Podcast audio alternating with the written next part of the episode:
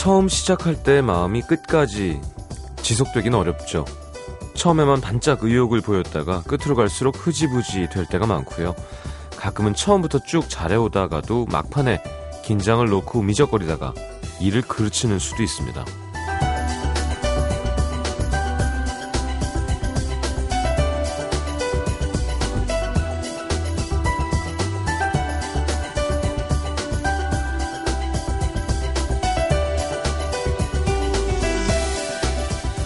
내키지 않는 일들은 보통 시작부터 부정적인 생각이 들죠. 아, 이걸 언제 다 이거 못하지, 이거를. 그러면서 정작 하지는 않고 민기적, 민기적. 그러다가 끝날 때쯤 되면 갑자기 초긍정 마인드로 돌변합니다. 다 끝난 게 아닌데도, 와, 다 끝났다. 그리고 손을 놔버리는 거죠.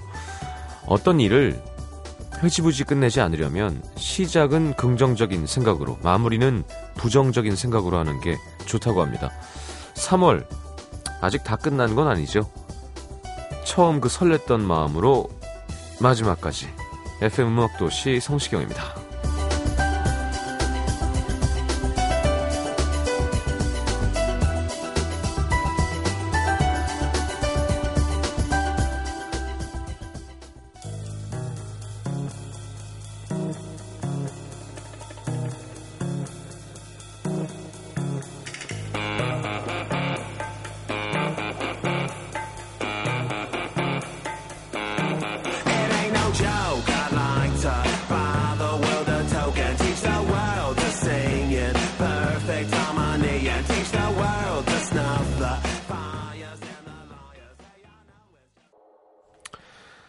자, 스매시 마우스의 Walking on the Sun 함께 들었습니다.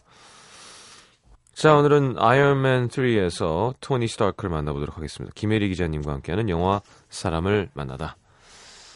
아, 자, 금요일인데요. 아, 29, 30, 30일 남았구나. 음, 4월입니다. 4월에는 음, 제 생일도 있고요. 하나도 설레지 않습니다만. 아, 봄이 옵니다, 진짜. 예. 봄이 아니라 이젠 여름을 대비해야겠군요. 봄은 너무 짧으니까.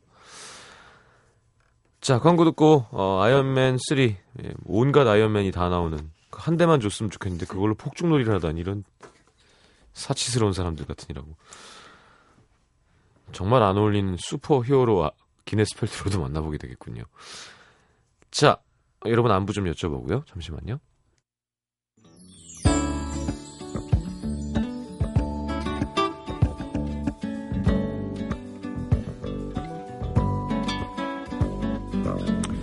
김수정 씨 오늘 미용실에 아이유 사진을 갖고 가서 염색이랑 펌을 했습니다. 미용실 가기 전에 아이유를 변신해서 올게 했는데 음, 5시간 머리를 한 끝에 거울을 보니까 웬 삼각김밥이 있네요. 아이유 머리를 한다고 아이유가 되는 건 아니었어요. 음, 그렇죠. 신봉선이 될 가능성이 높죠.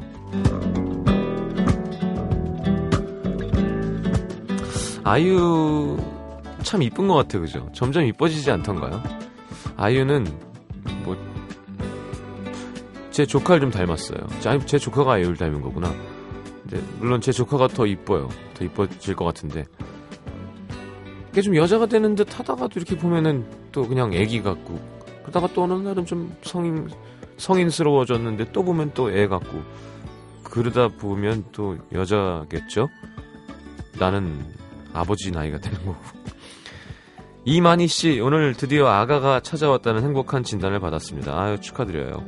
결혼하면 자연스레 엄마가 되는 건 줄 알았는데 7년 만에 임신했습니다. 병원 갔다 와서 하루 종일 라디오 듣고 신랑만 기다리고 있습니다. 앞으로 우리 아가 만날 때까지는 매일 이렇게 지내야 되겠죠? 시원한 아메리카노가 너무 먹지마, 먹고 싶지만 아가를 생각하면서 두유를 먹고 있습니다. 아가야 잘 지내고 있지? 우리 꼭 건강하게 만나자. 보고 싶다. 그러네. 산모가 그죠? 시원한 맥주가 그렇게 먹고 싶다는데 한 잔이. 뭐 폭음도 아니고 딱 딱 한 잔이 그렇게 먹고 싶대요. 못 먹으니까. 네. 그래서 뭐 무알콜 뭐 이런 것도 있대는데. 네.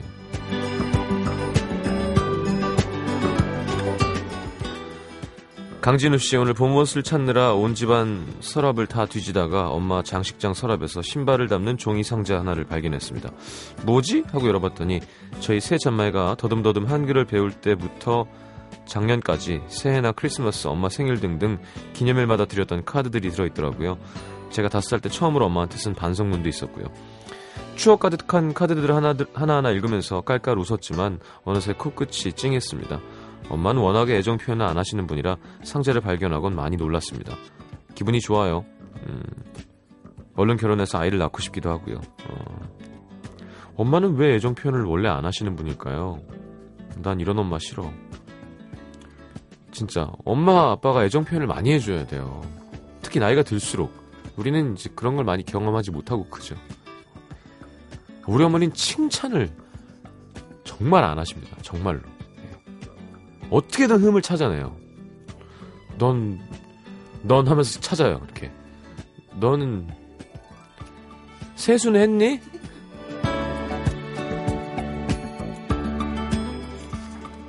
자, 만두님. 왜 만들까요? 24살 저에게 처음으로 오늘 좋아하는 사람한테 먼저 커피에 번호 적어서 줬는데 커피에다 번호를 적어줘요? 캔에다가 아, 저, 저 종이 케이스에다가 컵에다가 미안하다고 답이 왔습니다. 자기 좋아하는 사람 있다고. 아, 자긴 좋아하는 사람이 있다고. 자기보다 더 좋은 사람 만나길 바란다고. 에휴, 마음이 아프네요. 그 사람한테는 그분과 잘 되셨으면 좋겠다고 했지만 사실 제 마음은 그 반대고 포기가 안 됩니다. 자꾸 그 사람이 보이네요. 아마 만두님이 여자분이면 음, 안될 가능성이 좀 높아요. 남자가 마음이 잘 안 변하죠. 진짜 더 좋은 사람이 있겠지 뭐. 더 좋은 사람이 있긴 좋고 나쁘고 어디 있어요. 뭐 또 사람이 있어요. 예. 절 믿으세요. 자, 요즘 1등하고 있는 네, 김동욱 씨의 신청곡 임창정의 흔한 노래 듣고 돌아오겠습니다.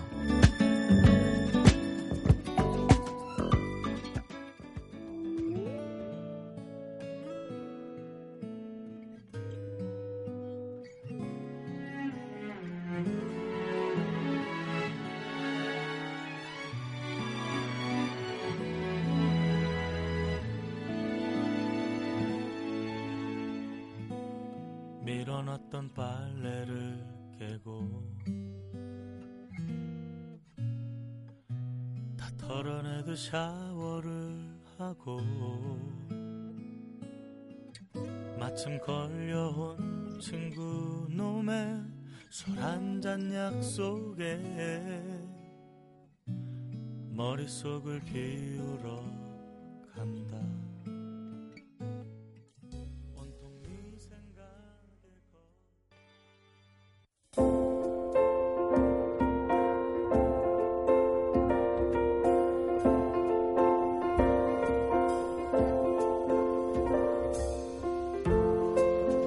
가끔 이런 얘기하는 사람 있죠. 나 고구마 못 먹어. 어릴 때 그거 먹고 엄청 체했는데 그 후부터는 못 먹어. 하룻밤 알았던 것도 몸이 기억하고 반응 거 보면 신- 반응하는 거 보면 신기하죠. 근데 만약 죽음 직전까지 내몰렸다거나 누군가의 죽음을 목격했다면 어떨까요? 우리 몸엔 상상할 수 없을 만큼의 큰 무게의 공포가 새겨질 거고요. 그 무게를 견뎌내는 게 삶의 일부가 될지도 모르죠. 자, 외상 후 스트레스 장애를 겪고 있는 슈퍼 히어로입니다. 아, 만나보죠. 김혜리의 영화 사람을 만나다.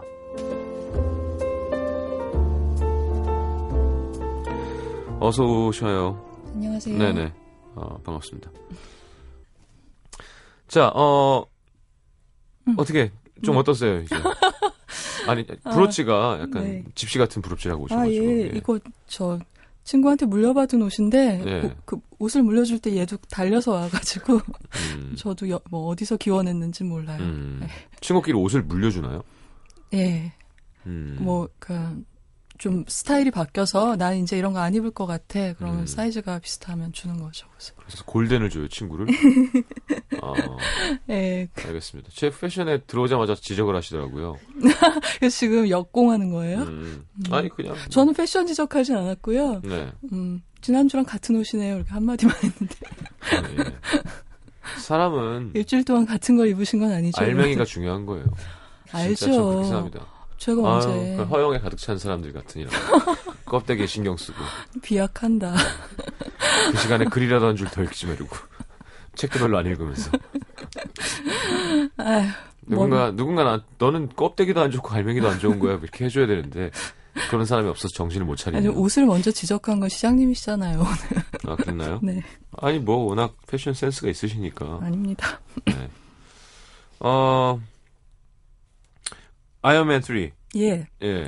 음. 죄송해요. 제가 다 스포일링을 해놔가지고. 처음에 사실 시장님이 처음에 말씀하신 그 장면 묘사가 예. 저는 오늘 얘기를 하면서 아, 이 얘기는 하지 말아야겠지라고 생각하면서 약간 고민하면서 왔는데 음. 아주 호쾌하게 네.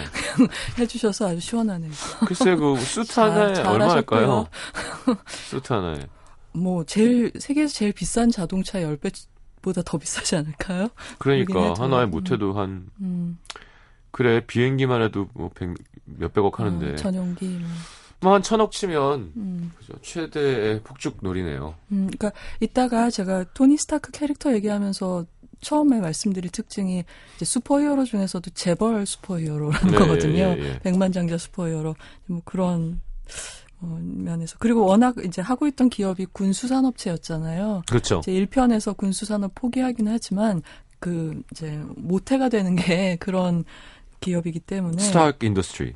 그렇죠. 예. 아버지 때부터 시작을 했던 음. 어, 이, 저, 아이언맨은 여러분이 너무 잘 아시고, 사실 2013년에 최대 흥행작이에요. 세계에서 제일 흥행을 자- 많이 한 음. 영화이기도 한데, 이 시리즈는 2008년도에 시작된 프랜차이즈죠. 어, 근데 특이하게도 3편이 제일 뛰어난 경우예요. 그러니까 보통은 2편이 제일 재밌는 경우가 많았던 것 같아요. 음. 스파이더맨도 그렇고, 에일리언? 에일리언도 뭐 이제 뭐 취향에 따라서 1편 아니면 2편. 그러니까 주로 1편 아니면 2편이 제일 좋죠. 여러 음. 편이 계속될 경우에. 네. 아, 3편이 또 좋았던 게 해리포터지만 그건 전체가 7편 반, 그러니까 8편이니까 영화로 치면 좀 예외고요. 음. 근데 어쨌거나 이 아이언맨 3편 지금까지 나온 것 중에 제일 뛰어난 작품이 이 3편인데요. 음. 원래 1, 2편은 이 영화 속에서 그 토니 스타크의 경호원 해피로 나오는 배우가 존 파브로라고 있어요. 네, 유명하죠. 그렇죠. 근데 이 사람이 감독이기도 하거든요. 그래서 이 감독이 1, 2편을 연출을 했고 아, 그 사람이 감독이에요? 예, 감독이에요. 옛날에 음. 프렌즈의 레이첼 남자친구로 그렇죠. 나왔던. 예, 레슬링 하는 어, 자기 레슬링을 남자친구로 나왔었죠. 예. 근데 주로 약간 이렇게 요기베어처럼 이렇게 곰돌이 같이 생기셨는데 예. 감독도 하- 했었어요. 그리고 어. 그러다가 이제 3편에서 이 쉐인 블랙 감독한테 바톤을 넘겼는데 이 3편이 뭐 흥행면에서나 뭐 완성도 면에서 제일 좋은 평가를 받았죠. 음. 그리고 이제 존 파브로는 3편에서 여전히 연기는 했어요. 음. 해피 경호원 역으로. 스칼렛 요한슨 때문이 아니었을까요? 아, 네. 만나려고. 네. 어, 2편에서도 나왔었으니까. 그렇죠, 스칼렛 그렇죠. 조한슨이. 예. 아, 근데 이 쉐인 블랙을 좀 설명을 드리자면 네. 이 감독은 어, 22살 때 리설 웨폰 시리즈 시나리오를 써가지고 1편부터 아, 진짜? 네, 그래서 액션 영화 시나리오의 뭐 역사상 뭐 최고의 귀재로 떠올랐었어요. 어. 그래가지고 엄청난 각본료를 받고, 그러니까 롱키스 굿나잇 같은 게 이제 그 각본료가 정점에 올랐을 때 이제 400만 달러를 각본의 값으로 받았었거든요. 예. 그리고 그렇게 막 날리다가 90년대 후반에 사라진 거예요. 근데 그건 뭐 여러 가지 본인 작품에 회의가 있었다는 얘기도 있고 또 부담감이 너무 컸다는 얘기도 있고 한데 음. 이, 이 작가, 그러니까 감독이 된 이 작가의 작품으로는 마지막 보이스카웃이라든가 음, 어. 라스트 액션 히어로라든가 그러니까 라스트 액션 히어로도 보면은 액션 장르 관습 자체를 소재로 삼은 작품이잖아요. 네. 뭐 그런 식의 좀 아주 이제 위트가 돋보이는 음. 액션 영화 그리고 당대 액션 히어로들 뭐 브루스 윌리스라든가 음, 다 아놀드. 슈워제네거 다 같이 뭐 리썰 웨폰은 저 자, 그 예. 멜 깁슨 그렇죠. 네, 그래서 했고 롱키스 굿나잇은 또 그 다이하드 만들기도 했던 감독이랑 지나 데이비스가 지나 주연을 데이비스. 했는데 저랑 이 작, 키가 비슷한 여자분이죠. 근데 이 작품이 좀 실패를 했었죠 롱키스 굿나잇이 근데 썩 재밌던데 얼마 전에 케이블에서 봤는데 그 당시 다시 봤는데도 그냥 뭐 스토리가 좋으니까 근데 레니 할린과 지나 데이비스에다가 예산도 굉장히 컸거든요 이게 음, 이게 아마. 제 기억에는 캐롤코인가 오라이언인가 어떤 영화사 하나를 거의 말아먹을 정도의 예산을 갖고 있었어요. 어. 이게 흥행이 안 되는 예. 바람에. 그래서 그때 아주 큰 어, 기대보다 훨씬 안 된 영화였기 때문에 이게 사람들 뇌리에 깊게 남아 있는 거죠. 근데 음. 지금 하도 이제 시나리오가 약한 특수 효과에 기댄 액션 영화들이 많이 나오다 보니까 음. 사실 그 당시 영화들을 보면 다 훨씬 대사도 재밌고 설정도 재밌고 그렇거든요. 훨씬 클래식하기 때문에 그렇죠. 롱키스 굿나잇 같은 경우도 지금 보면은 그렇게 재미가 처지지는 않는 것 같아요. 그리고 이제 연출작으로서는 쉐인 블랙이 이전에 키스키스 뱅뱅이라는 영화가 있었는데요. 어. 아이언맨 3 전에 그 키스키스 뱅뱅에서 바로 로버트 다우니 주니어, 그러니까 토니 스타크를 연기한 음. 이 배우하고 같이 일을 했었던 거죠. 음. 그리고 이제 이 영화에서는 같이 각본을 썼는데 자기가 연출도 하고 각본도 쓰고 그다음에 공동 각본 작가로 드루 피어스라는 음. 영국 어, TV 시리즈 출신의 작가가 공 어, 공저를 했어요 시나리오를. 네. 근데 이 드루 피어스도 굉장히 각광을 받아서 앞으로 셜록 홈즈 3편이랑 미션 임퍼서블 5 음. 이런 거를 드루 피어스가 또 쓰기로 돼 있고요. 네. 뭐 어쨌거나 이 아, 아이언맨 3는 자기 시리즈의 3편이기도 하지만 중요한 지점이 뭐냐면 요 전년도 그러니까 아이언맨 3는 2013년 영화잖아요. 네. 근데 2012년에 그 전해에 어벤져스라는 영화가 나와서 그렇죠. 자, 헐크, 뭐 토르, 어, 캡틴 아메리카, 호크아이, 블랙 위도우, 예. 스칼렛 조한슨 나오는 한 대 소집해서 외계의 적하고 대결하는 네. 큰 액션이 있었죠. 예. 그리고 그해 최고의 흥행 영화였고요. 그래서 그때 거의 맨해튼을 외계인들하고 대결해서 초토화를 하는 그런 영화가 있었단 말이에요. 그러니까 이렇게 전부 다 모아서 한, 한 리그를 한 다음에 그 2라운드에 처음 나온 각계 전투. 그러니까 네. 아이돌 그룹의 솔로 활동 같은 그렇죠. 걸로 치면은 이제, 이제 그 다음에 마블 히어로로서는 첫 솔로 활동을 한 게 바로 이 아이언맨 3라고 음. 할수 있어서 굉장히 기대치가 높아 있던 상태인데 이제 그걸 충족을 시킨 작품이라고 할 수가 있고 음. 그다음에 이 2라운드의 또 매듭은 이제 캡틴 아메리카 어, 더 윈터 솔저라고 캡틴 아메리카 2편도 개봉을 하고 토르 2편도 작년에 나왔었잖아요. 네. 근데 이게 한 라운드 또 돌고 나면은 이제 2015년에 어벤져스 2가 또 나올 거예요. 아. 그게 바로 이제 서울에서 이제 찍는 내일 네네네. 내일 뭐 이렇게 네네. 내일부터 해서 찍는 그 영화라고 할 수가 있겠죠. 알겠습니다. 네. 자, 줄거리 예, 조금 조금 더 갈까요? 얘기를 하다 네. 갈까요? 어, 뭐 일단 배트맨하고 아이언맨이 대표적인 그 백만장자 슈퍼히어로죠. 그렇죠. 근데 이제 배트맨 스파이더맨 거지 히어로. 그렇죠. 예. 그 사람은 생계형 히어로죠. 예. 피자 배달을 자기 초능력을 사용해서 하고 예, 있죠. 예. 그리고 뭐 이제 그 코인 세탁소에 가서 이 자기 슈퍼히어로 복장을 빨아서 빨았다가 예. 그게 빨강하고 파랑이 섞여서 보라가 되는 네. 그런 불상사가 있었죠. 근데 어쨌든 이 두 사람은 굉장히 계급이 높, 그, 그 뭐라고 해야 되나, 어. 그러니까 가진, 그러니까 재벌, 재벌 슈퍼히어로라고 할 수 있고, 네. 그 중에서도 브루스 웨인이 특징이, 히어로로서의 특징이 굉장히 고도로 훈련받은 닌자라면, 음. 토니는 뛰어난 공학자예요.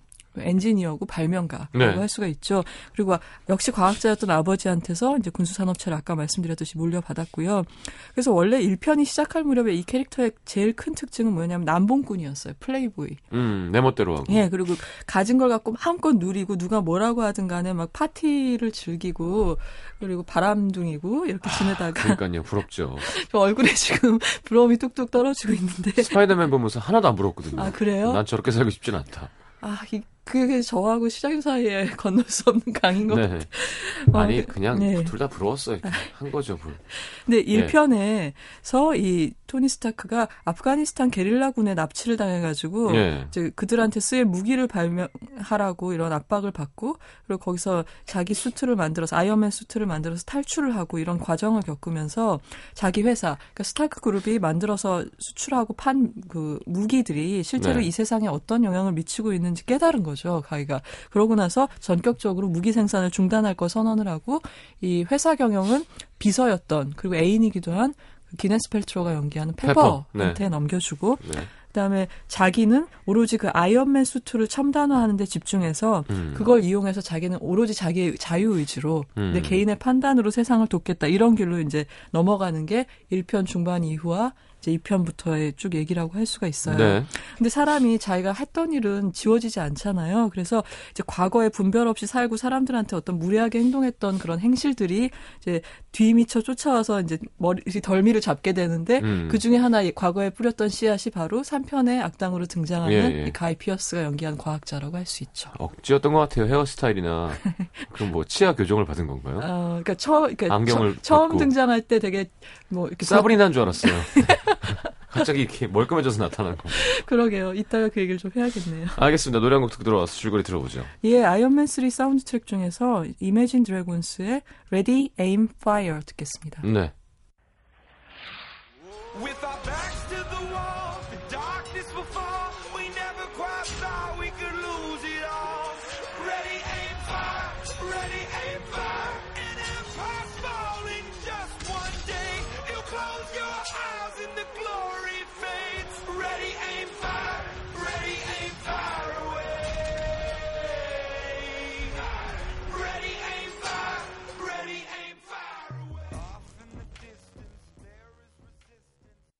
MBC FM for you. 여기 인터넷에 히어로 순위가 있군요. 아, 저, 포브스에서 냈나요? 포브스에서. 예, 총 자산 1위 아이언맨 115조 원, 토니 스타크, 군수업. 그러니까 저, 저걸 주판을 굴리고 있는 사람이 있다는 게 너무 재밌는데요. 91조 원 배트맨 브루스 웨인, 예, 웨인 엔터프라이즈 금융업 회장. 5위 찰스 자비에 professor. 어, 그 익세비어 교수님이 돈이 뭐- 원래 아, 삼- 하긴 그 학교가 있으니까요. 그 부동산이 괜찮은가 보네. 그 학교 부지가. 예. 7위 에릭 렌셔 매그니토 4억 달러. 어, 뭐 예. 예, 뭐 하여튼 예. 이게 정말 재밌는 게 9위 슈퍼맨 연봉 1억 원. 데일리 플래닛 기- 신문사 기자. 아니, 연봉 신문사 1억을 기자가 1억이면 상당히 큰데요. 음. 네. 10위가 역시 스파이더맨입니다. 네, 프리랜서 사진 기자. 이제 여기서 유, 유의할 건 역시 기자는 이제 어, 결혼 상대로 별로 좋지 않다는 거를 슈퍼히어로들을 봐도 알 수가 있죠. 그러게 아까 어벤져스에도 가난해서 못 나온 것 같잖아요.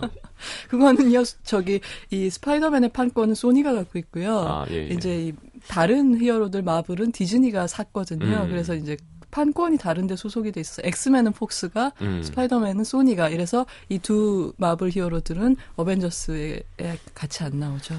사실 뭐 이런 쪽이 재밌죠. 막 누구랑 누구랑 싸움 누가 이긴다 이러면서 음, 어렸을 때도 때. 우리 참 많이 예, 예. 했었는데.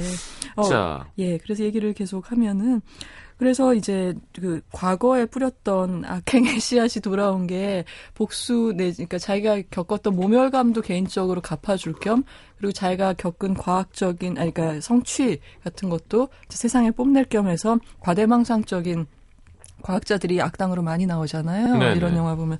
그게 바로 가이 피어스가 연기하는 얼드리치 킬리언이라고 하는 이제 생명공학을 하는 사람이라고 할 네. 수가 있죠. 그리고 이 영화 도입부에서 보면은 바로 그 현장이 나와요. 12년 전에 스위스에서 열린 어떤 컨퍼런스에서 학회에서 이 어떤 과학자가 바로 그 알드리치죠. 그 알드리치가 다가와서 이 토니 스타크한테 대화를 나누고 싶다고 접근을 했는데 아 그래요 이따 옥상에서 만나요. 그리고 공수표를 날리고 바람을 맞춘 거예요. 그래서 그때 밤새 기다리면서 굉장히 이제 상처를 받은 거죠. 네. 그리고 이 남자는 이제 과학자인데 과거에 한때 페퍼와도 아는 사이로 설정이 돼 있어요. 음. 그리고 영화가 이제 아이언맨 3가 본격적으로 시작을 하면 와신 상담 끝에 시장님이 말씀하신 대로 몰라보게 음. 자신감 있는 모습, 더 잘생겨진 모습, 네.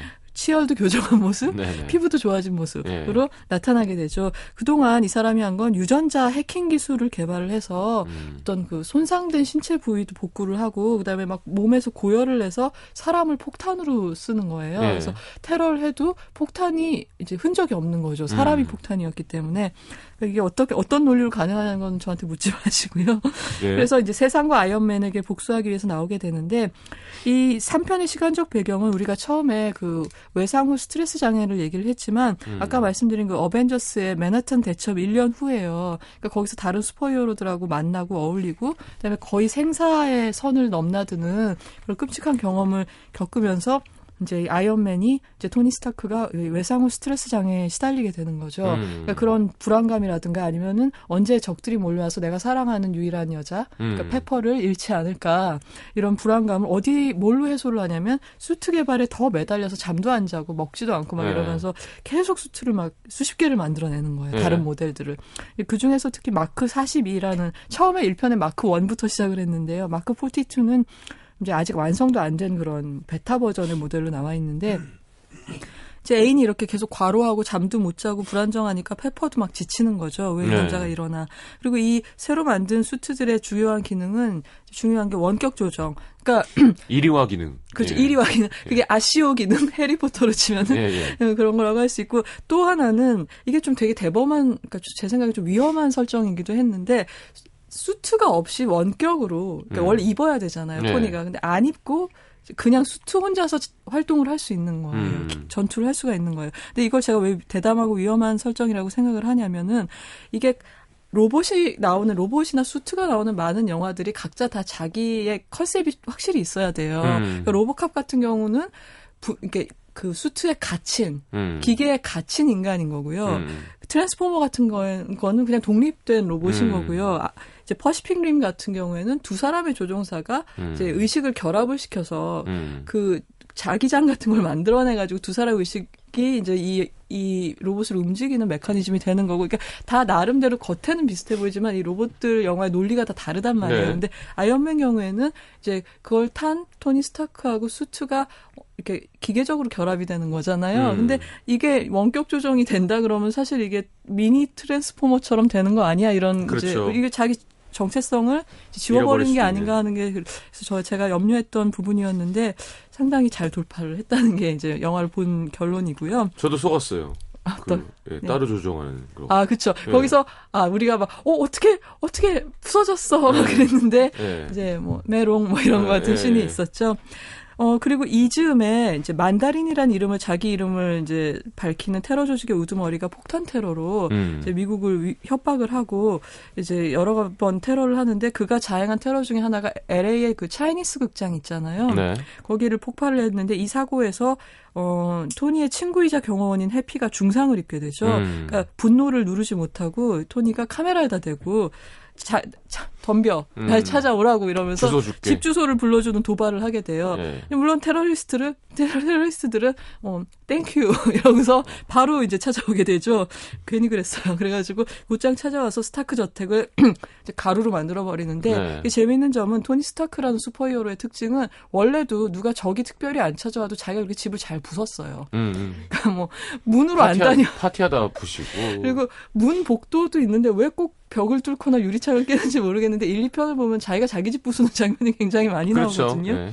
근데 이제 뭐 이번엔 남들이 와서 확실히 부숴주는 거죠. 그런데 간신히 살아난 토니는 이제 의식을 거의 잃은 상태로 이제 테네시의 로즈힐 교회의 어떤 마을에 불시착을 하게 되는데 네. 그때 수트를 입은 채로 근데 그 왜 테네시로 뜬금없이 날아갔냐면은 이 만다린이 일으킨 테러들을 조사를 했을 거 아니에요. 그러니까 이 토니의 인공지능인 자비스라고 하는 예, 그 폴. 어, 폴 네. 베타니가 목소리를 내는 네. 그 인공지능이 있죠. 그래서 마지막으로 이 수트에 입력해 놓은 비행 목적지가 이 테네시주였던 거예요. 음. 왜냐하면 만다린이 일으킨 테러랑 유사한 그러니까 아마 같은 범죄가 사람이 네. 했을 것 같은 폭파 사고가 일어난 지역이 거기였기 때문에 네. 그래서 이 테네시 파트가 시작이 되는데 이 불시착한 토니는 그 고장난 수트를 끌고 가서 이제 어떤 마을의 어떤 집에 숨기게 되는데 이때 음. 그를 도와주는 조력자가 누구냐면 로또를 이제 주순 거죠. 저 손재주가 있는 되게 영리한 소년이에요. 네. 사실 작년에 나왔던 많, 많은 아역 연기 중에서 거의 베스트 5에 들어가는 연기였다고 생각을 하는데 이 바로 이 테네시 마을에서 이제 수- 그 수트를 고치고 음. 다시 이제 추리를 하고 이런 이후 중간 대목이 사실 3편을 뭐 재밌는 영화 오락물로 만들었던 백미가 된 대목이라고 생각을 해요. 음. 여기서 보면 재밌는 거는 이 토니가 소년을 전혀 어린이나 보호해야 될 소년으로 대하지 않고 그냥 또래 남자처럼 음. 거래 대상처럼 네. 내가 얘한테 뭘 얻어내야지 막 이런 네. 이런 남자로 취급을 하는 게 이 토니 스타크의 성격을 잘 보여주고요. 그다음에 또 아이랑 이렇게 로봇이랑 같이 나와 있는 게 제가 좋아하지만 시장님 재미없다고 하셨던 리얼 스틸 같은 영화나 네. 아니면 제- 전에 우리 코너에서 소개했던 아이언 자이언트라는 애니메이션 제가 네. 말씀드렸죠. 아이언 자이언트 너무 슬퍼요. 아, 예, 그 영화 참 명작인데 네. 그런 이 두 편의 영화하고 유사 한 매력을 이 아이언맨의 중간 부분이 갖고 있어요. 음. 어, 그리고 또 이 장면이 갖고 보여주는 아이언맨의 재미는 로봇이 갖고 있는 중량감이 있다는 거죠. 전 처음에 아이언맨 1편이 나왔을 때, 에? 디자인이 뭐 저래? 이렇게 생각했었어요. 음. 그러니까 그때까지 나왔던 굉장히 미끈한 그런 슈퍼히어로들의 수트에 비해서 너무 옛날 우리가 갖고 놀던 플라스틱 장난감처럼 좀 둔탁하게 생겼고 색깔도 음. 좀 유치하다고 생각을 했거든요. 네. 근데 이게 바로 이제 아이언맨 수트의 매력이라는 게 좀 둔하고 구식인 것 같지만 표면의 흠집이라든가 음. 고장났을 때 이렇게 질질 끌려가는 장면이라든가 이런 게 어떤 물성이 있는 거예요. 그러니까 어. 질량감이 있어서 그런 매력이 있죠. 그리고 이 소년 외에 이 3편에서 토니의 조력자는 예, 친구인 그 미 국방부 소속의 로드 대령이라고. 네네. 그렇죠. 아이언 패트리어트라고 하는 그 아이언맨을 벤치마킹한 네. 국방부 소속 로봇 수트를 이제 어, 운전하는 사람인데 네. 이 두 친구의 대화는 딱 그 리썰 웨폰의 그러네요. 그렇죠. 대니 네. 글로버하고 멜 깁슨의 그런 대화를 연상을 시켜요. 이 쉐인 그러네요. 블랙이 썼던. 어. 어, 그리고 이, 이, 테네시에 숨어 있는 동안, 어, 자기가 박대했던 그 과- 문전 박대했던 알드리치 킬리언이라는 과학자랑 만다린이라는 이름의 테러 조직 보스가 일으킨 폭파 사고들이 관련이 있다는 감을 잡은 토니가 음. 이제 만다린의 본진을 추적해 들어가게 되고요. 그 현장에서 알드리치와 만다린 사이에 있는 뜻밖의 관계를 이거는 이제 너무 스포일러라서 네네. 보시면 되고요. 이제 발견을 하게 돼요. 근데 이 만다린이라는 캐릭터가 참 오랜만에 등장한 흥미로운 악역이기도 했는데 왜냐하면 이 캐릭터는 현재 그 미국을 중심으로 한 서구인들이 갖고 있는 미디어들을 통해서 갖고 있는 테러리스트의 고정관념 있잖아요. 음. 이미지들. 네. 뭐 얼굴은 이렇게 생겼고 이런 사상을 갖고 있고 예. 뭐 이런 저 기- 기호를 내세우고 그런 iconography들을 그러니까 요소들을 다 뭉뚱그린 인물인 거예요. 음. 그럼 이런 설정을 함으로써 쉐인 블랙 감독은 이 적에 관해서 그러니까 우리의 공적이 누구냐에 관해서 미디어가 퍼트린 허, 허상이 오히려 덫이 될 수 있다는 얘기를 하고 있는 것 같아요. 음.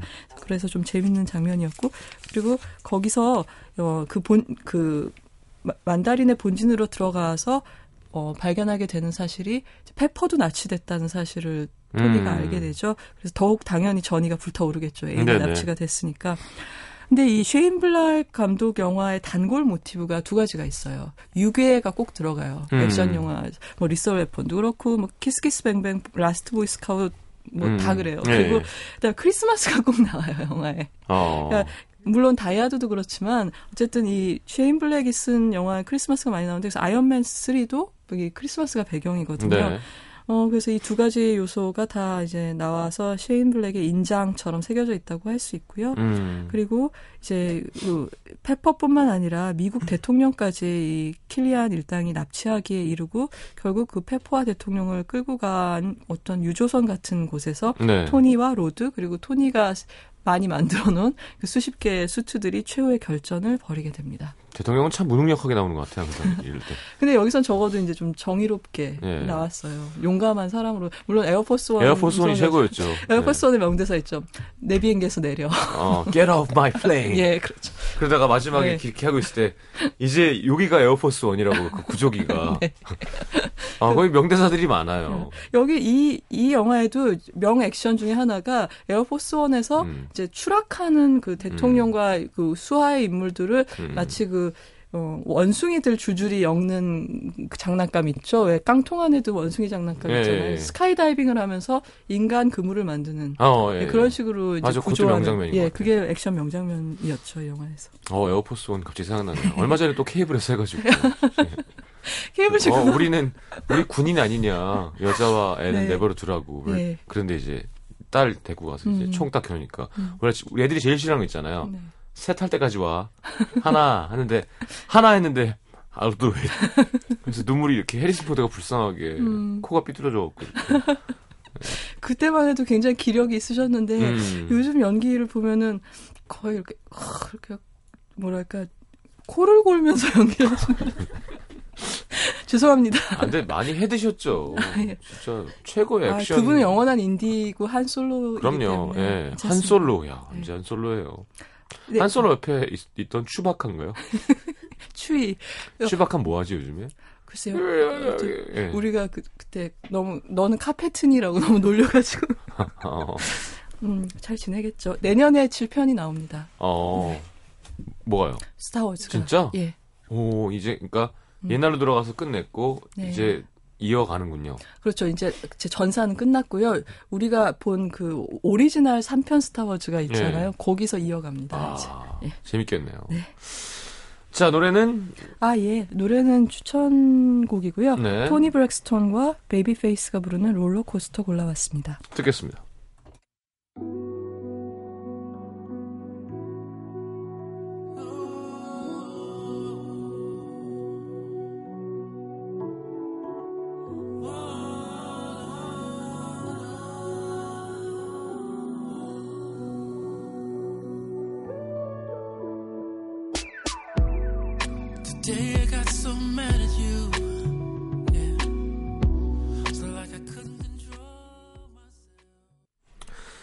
자, 어, 캐릭터 얘기 좀 해야죠.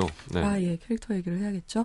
음, 그, 일단 처음에 말씀드린 대로 백만장자 슈퍼히어로라는 건데, 묘하게 이 백만장자 슈퍼히어로가 사실적인 면이 있어요. 무슨 얘기냐면, 이 슈퍼히어로가 힘을 갖게 된 원인이 초자연적인 뭐 이유라든가, 뭐 거미에 뭐 물렸다거나, 음. 우주에서 온 무슨 에- 에너지 뭐, 예. 큐브에 뭐 이- 그런 슈퍼히어로보다는 현실적인 게 왜냐하면 그 어떤 그 무력이라는 게 음. 모든 장비나 뭐 무기나 다 자본이잖아요. 사실 그렇죠. 돈이잖아요. 근데 그 네. 돈을 가진 사람이 슈퍼히어로가 된다는 게 사실 제일 사실주의적인 가는, 예. 납득이 될수 예. 있는 그런 음, 설정이라고 할 수가 있는데 그렇기 때문에 이 백만장자 슈퍼히어로 배트맨과 아이언맨이 갖는 특징은 그렇기 때문에 영화 속에서 이 국가 사회하고 맺는 관계가 되게 중요해요. 음. 그러니까 현실적인 히어로가 무력을 갖고 있기 때문에 음. 그럼 공권력이 갖고 있는 힘하고 충돌이 될 거 아니에요. 그렇죠.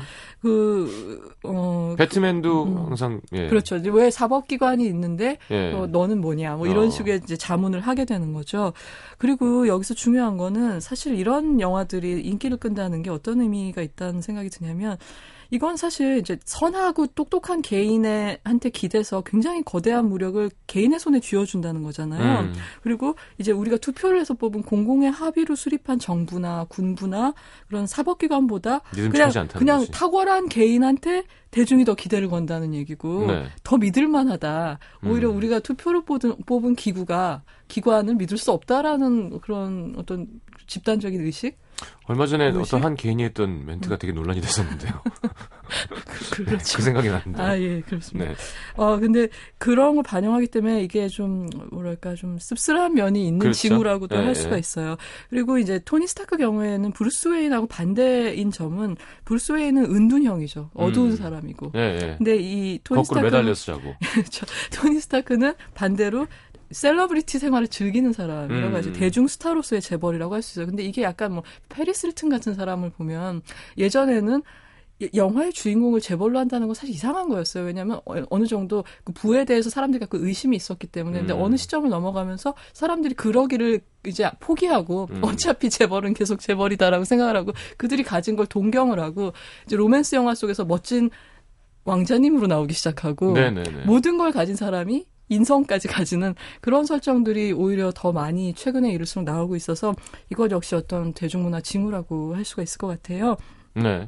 그리고 이 토니 스타크의 두 번째 특징은 기계공이라는 거예요. 음, 그러니까 아- mechanic. 예. 그러니까 이 아이언맨 시리즈가 처음에 내세운 남봉꾼 플레이보이 캐릭터가 이제 안 먹히잖아요. 음, 음, 음. 캐릭터 변했으니까. 네. 그러면서 그거를 폐기하고 3편이 지혜롭게 들여온 게 바로 이 기계공이고 정비공이고 하는 음. 메카닉이라는 단어예요. 그래서 영화 속에서 대사로 한 세 번 정도 강조가 그렇죠. 되거든요. 근데 어, 이 기계공 정비공이라는 거는 이 남자가 뭔가를 발명하고 고치는 남자라는 뜻이죠. 음. 그거는 어, 그러니까 어떤 게 있냐면 이 사람이 일종의 기계 덕후라는 거예요. 음. 그러니까 뭔가 힘을 보여주기 위해서 세상을 구원하기 위해서뿐만 아니라 자기가 좋아서, 좋아서, 예, 기계를 예, 만진다는 게 아주 중요한 특징인 거고요. 세 번째 특징은 이 사람은 이 다이하드의 존 맥클레인에 이어서 이제 펀치를 날리는 동시에 punchline을 날리는 달변의 히어로예요. 음, 말 잘하는 음, 음, 히어로. 음. 그 유머랑 재치가 굉장히 뛰어난 거죠. 그렇죠. 예. 그 브루스 윌리스도 계속 얘기하잖아요. 계속 떠들잖아요. 예. 그리고, 그리고 우리 계속 웃으면서 막 그 동작하고 그 다음에 이제 그 펀치와 punchline이 같이 나오는 근데 음. 거의 이제 다이하드 시리즈가 최근작이 너무 안 좋았기 때문에 음. 거의 작년 제일 안 좋은 영화 중에 한 편이었기 때문에 토니 스타크가 존 맥클레인을 이제 이기고 있는 상태, 추월한 음. 상태라고 할 수 있고 그다음에 여기서 배우의 특징이 중요한데 로버트 다니, 다우니 주니어라는 배우는 제 생각엔 이 동작하고 속사포 같은 대사를 이 사람보다 더 매끄럽고 리드미컬하고 음악적으로 음. 한꺼번에 소화할 수 있는 배우는 많지 않은 것 같아요. 음. 어, 그런 점이 이분이 예전에 채플린 전기 영화에서 채플린을 연기했었는데 뭔가 시적이면서도 음악적이면서도 좀 희극적이면서도 비극적이고 연기를 위해서 자기를 막 내동댕이 칠 수 있는 음. 그런 면모가 찰스 채플린하고 이 로버트 다운 주니어란 배우가 음. 공유하고 있는 부분이거든요. 네. 이게 바로 토니 스타크의 매력의 어떤 핵심이기도 하고요. 어, 그리고 이 사람은 개과천선을 하긴 했지만 결코 토니는 모범적이거나 부드러운 남자가 되지는 않아요. 네. 그래서 아까 그 소년이랑 대사 대화 중에서 제일 재밌는 부분이 이런 거죠. 그러니까 아빠 얘기를 하는데 너 뭐 부모님 뭐 하시냐 그러니까 어머니는 일하시고요. 아버지는 복권 사러 나가셨어요. 근데 6년 전에 나가셨어요. 음. 당첨됐나 봐요. 안 들어오는 거 보니까. 음. 하고 되게 이제 슬픈 얘기를 한 거잖아요. 음. 그랬더니 토니가 아, 그래 뭐 아버지도 원래 그래 됐고 나 샌드위치 좀 갖다 줄래 뭐 이런 식으로 어. 툭 넘어가는 장면이 있거든요. 그리고 나중에 이제 혼자서 떠나려 그럴 때 소년이 이렇게 눈을 이렇게 잠하시는 고양이처럼 예, 뜨면서 예.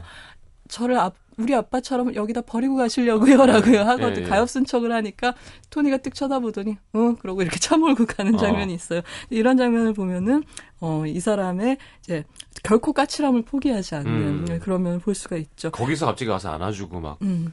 이렇게 했으면 진짜 이상했죠. 그럼 아이언맨이 아닌 거예요. 예, 예. 그리고 아, 제 제가 생각하는 마지막 아이언맨의 특징은 음 요컨대 그 수트를 벗었을 때도 매력이 있는 히어로라는 거죠. 음. 그러니까 이게 잘 생각해 보시면 슈퍼히어로마다 수트를 입었을 때랑 벗었을 때 매력 차이가 굉장히 큰 사람들이 있어요. 음. 혹은 이제 수트를 입었을 때만 매력 있는 히어로도 있어요. 음. 근데 이 아이언맨 경우에는 보고 이 사람이 계속 이 특히 3편에서는 수트를 안 입고 있는 시간이 되게 길거든요. 네. 근데 아 빨리 수트 좀 입고 액션하지 이런 생각이 안 들어요. 어. 그냥 토니 스타크로 존재할 때도 충분히 재밌는 주인공이기 매력이, 때문에 예. 그래서 그런 점이 어 아마 이 토니 스타크라는 슈퍼히어로가 다른 슈퍼히어로랑 차별된 우월하다는 뜻은 아니고요. 음, 어, 자기 개성 확실히 보여준 대목이 아닌가 이런 생각이 들어요. 알겠습니다.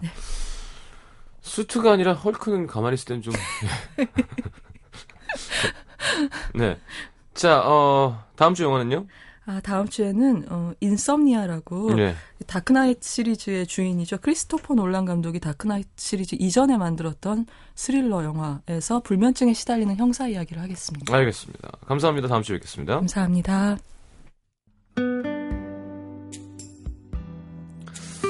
자, 2부 이렇게 마무리하고요. 저희는 3부에 다시 오겠습니다. 잠시만요.